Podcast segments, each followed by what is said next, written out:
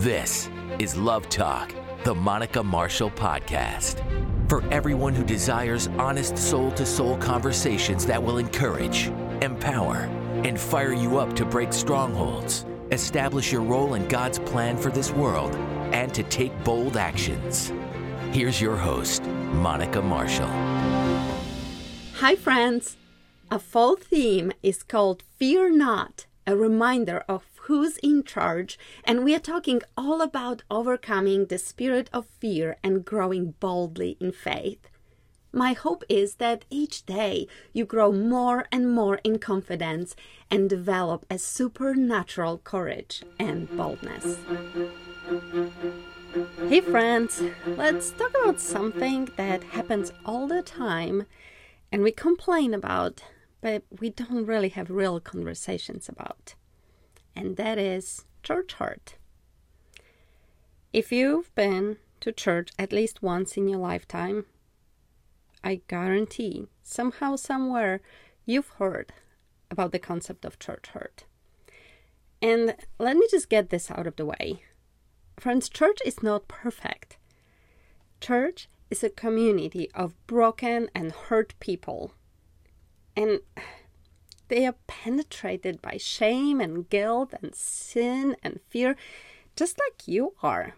Just a bunch of messed up, sweet, God loving, and fearing people. And, you know, the saying, hurt people, well, hurt people. So it is safe to expect to experience church hurt at some point or another. Whether you are barely involved just going once a year for Christmas, or your your life evolves around the church. You will, in either position, experience church hurt to a certain extent. The enemy will do anything in its power to separate you from other believers, and what better way to do it than to gift you this nasty case of church hurt? You will not want to go back you will be skeptical. Your involvement, instead of becoming more and more, will be less and less. You will experience church hurt, but what's most important is not who hurt you and how, but how you will react to it and how you move forward.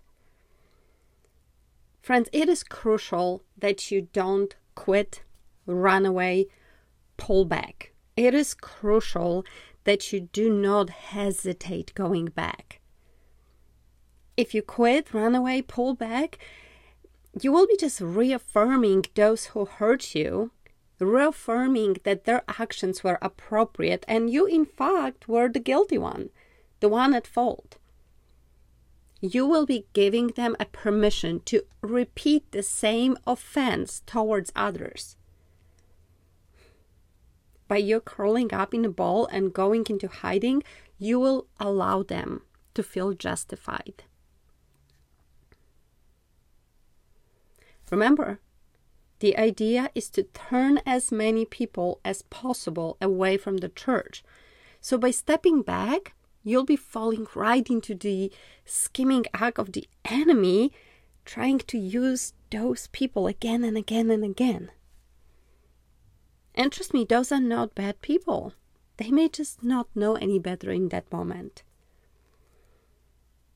A while back, well, long while back, me and my boyfriend at that time, that was probably about six months before we got engaged um, and then married, we were really, really hurt by the church we were going to.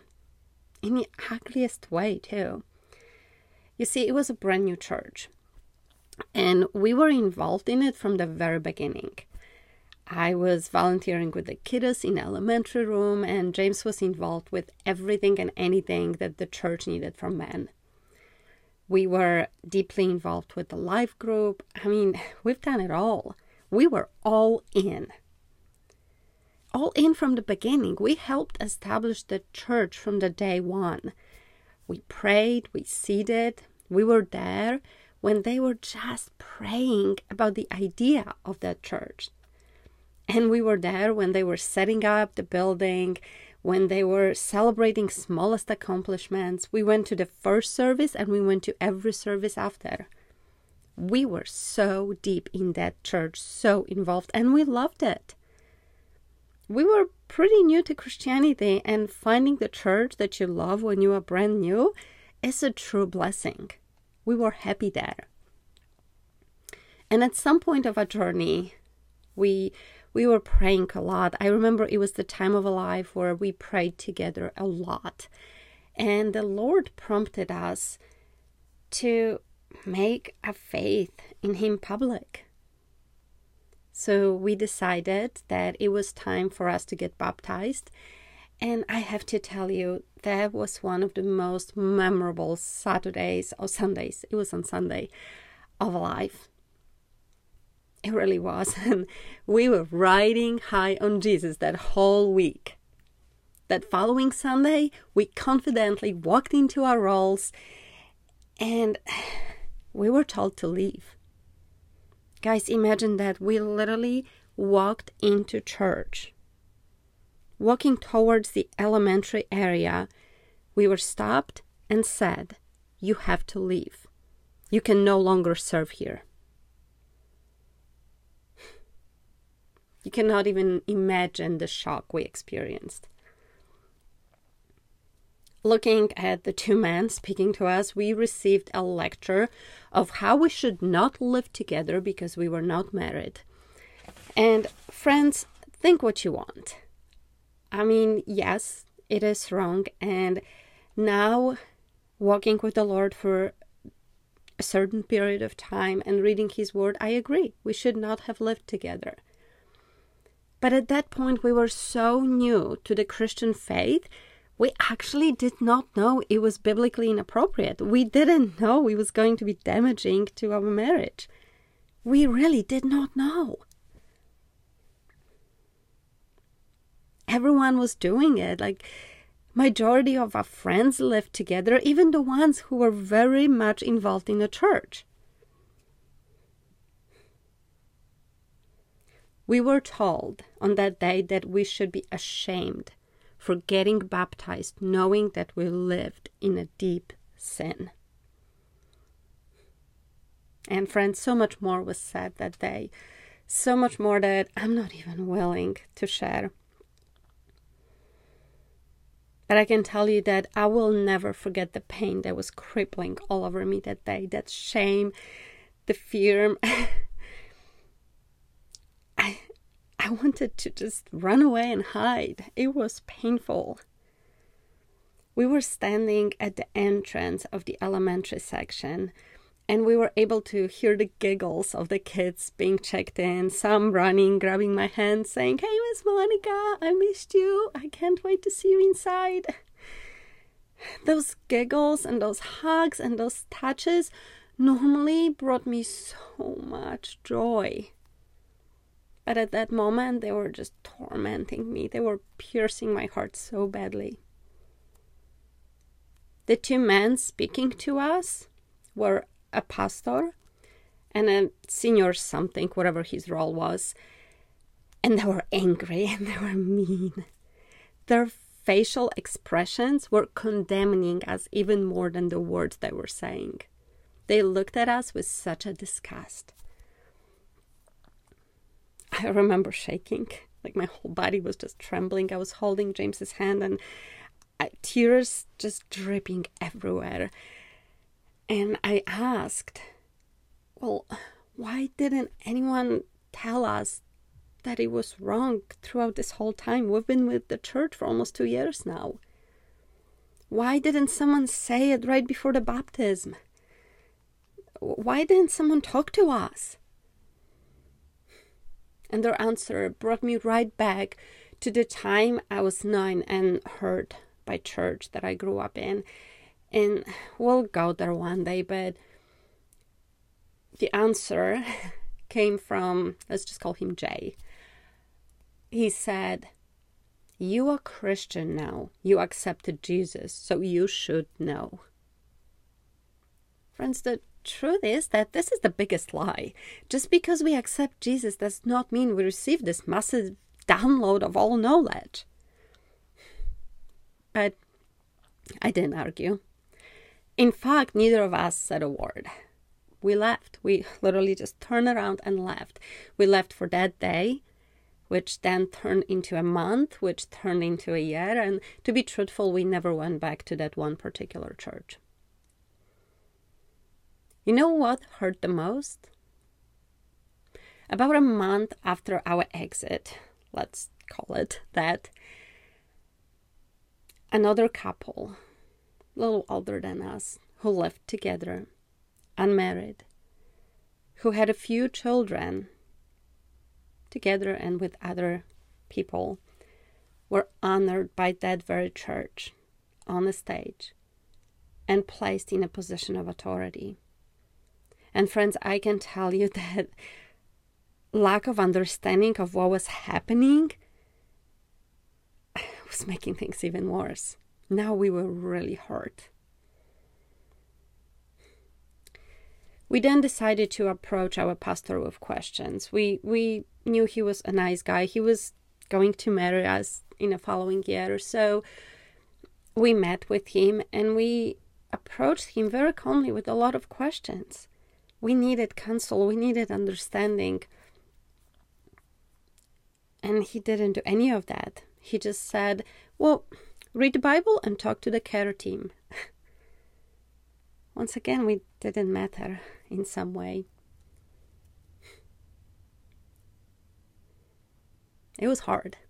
It was painful. And friends, looking back, my biggest regret is leaving and completely withdrawing from the body of Christ and leaving this church without saying, guys, I know this is your point of view, but this is what you should know as well. Looking now, I know that we should have spoken up, explain to the, let's call them accusers, what they did not know. Telling them that baby Christians don't know it all. Telling them that we need counseling, all of us, all the newbies, that we need guidance and mentoring. I regret for allowing them to fall into a state of justification over that behavior. And let me tell you something, they, those two guys, felt empowered enough to have similar conversations with many after us, many who walked away from the church, some that never went back to church, period. As much as we needed to learn, James and I, they needed to be educated as well, reminded of the fact that baby Christians were actually completely clueless. And not just baby Christians, but people in general. The education had to happen on both sides, the support had to come from both sides. We, we walked away and they moved forward. Friends, don't give the enemy the satisfaction of walking away. Adjust your lifestyle if you must. Adjust your involvement with the church. Adjust your involvement with your giftings and people. Create boundaries, but do not walk away into hiding. You were not given a spirit of fear, but of power, power that may be momentarily shrunk, but never completely gone. Don't forget that. We lived in fear of going back to church for close to a year at that point. We were fearful to be judged. And even after we got married, we were fearful to go back. Friends, the fear kept us going from church for way too long. And the fear created such a stupid feeling of shame, too. So, what do we do when we are gifted the gift of church hurt? And, friends, I call it a gift because I believe it is. I call it a gift because from that pain, you will grow and you can bring reformation to your church. It is a gift. It can blossom in such a beautiful change. So, what do we do when we receive it? We rise above it. First of all, we need to learn to separate the church hurt from God's character. In our case, let's go back to the situation I described. Did God say we shouldn't live together? Yes, He did. But if we were standing in front of Jesus instead of those two men, would the conversation go the same way? Would he condemn us and kick us out? No, no. He would lovingly explain where we were going wrong and why. He would redirect us. And maybe he would ask to pause certain types of volunteering for a while, but he would say, my beloved, you have other gifts too. Let me use you here for a while. And maybe you'll go back to the kids, and maybe you won't, but there is place for you. We need to understand that the Lord remains the same whether we are thriving in the church or hurt by it. We need to know that the truth is with the Lord. He is not the one who hurt us it's the people. People that are not bad people either. They are doing their best. So separate that church hurt, that people hurt from his character and cling to it.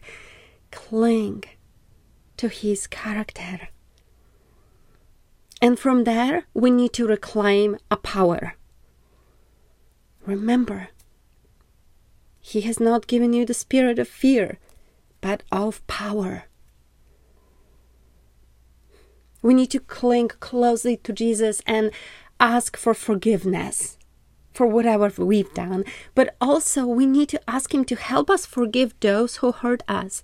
Listen, friends, you will not move forward if you are dwelling in an unforgiveness state. You will not. You will be busy concentrating on what was done to you versus how you can move forward, how you can bless those very people, and how you can still be a blessing. So forgive. And from that forgiveness, you'll see a restoration on your belief in church. Your belief in church will be restored.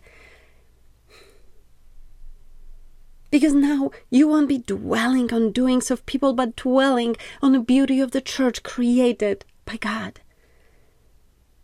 You will be reminded that church is not that one tiny little community, not that one little building, not that one denomination, but all of us. Church is all of us. We are co workers in God's service. You are God's field and God's building. It is written in Corinthians, word for word.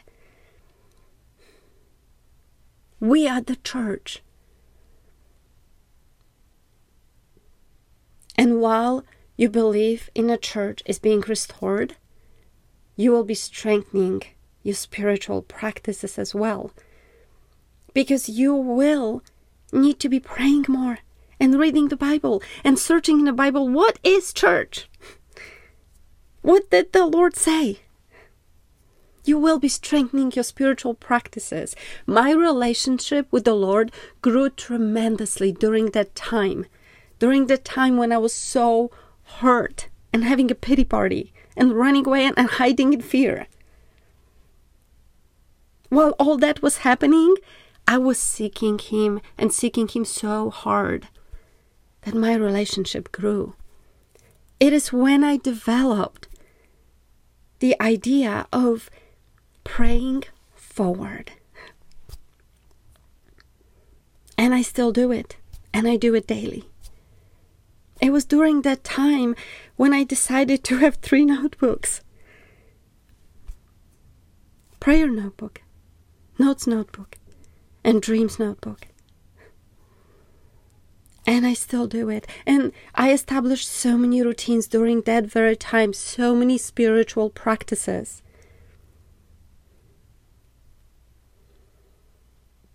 You got to pray and seek Him and seek the answers. Learn your praise within the church. Seek to understand your destiny, understand your identity. This is how you will be reclaiming your power. And when you complete all this inside work, or maybe when it's still happening, that will be a good time to reach out to your safe people. And let me tell you who those people are, who those safe, safe people in this particular case, in a case of church hurt, are. Those are the people that will listen, that will pray, and that will not let you pull back.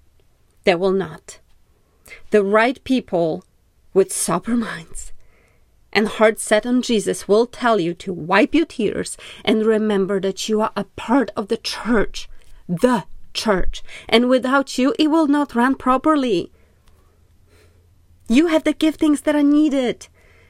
They will build you up and remind you that you are a part of something bigger called His kingdom.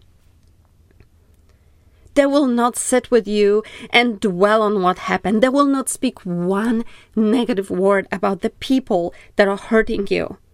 They may give you feedback, they may agree with you, but they will not spend hours and hours bashing them. No, they will turn around and pray for them. And they will keep reminding you to keep going, to keep stepping up. They may they may tell you, you know, this church may not be for you, but there's another one. You know, you've done ushering for so long, but you would be so good with kids. Do this. They will guide you. Those are the people you need. So, friends, get close to Him, cling, strengthen your spiritual practices, and reclaim your power the power He's given you. Be solid, be stoic.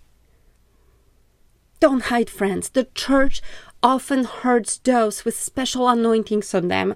And I see it on daily basis. I see those with giftings like no other walking away because either a pastor or a congregation member spoke ugly truth over them, actually ugly lie. Because the church did not stand up for them, but it was needed. Because either they were ridiculed or prosecuted by the church. They were sad. they were told that they were wrong. I see those people walking away, hiding, running in fear. And why? Because their eyes are on people, on broken, hurting people, and not on Jesus. Keep his armor on at all times. Stand firm in your faith and the power he has given you, and go back. Go back because you belong in church. Go back because you are created for something great within church.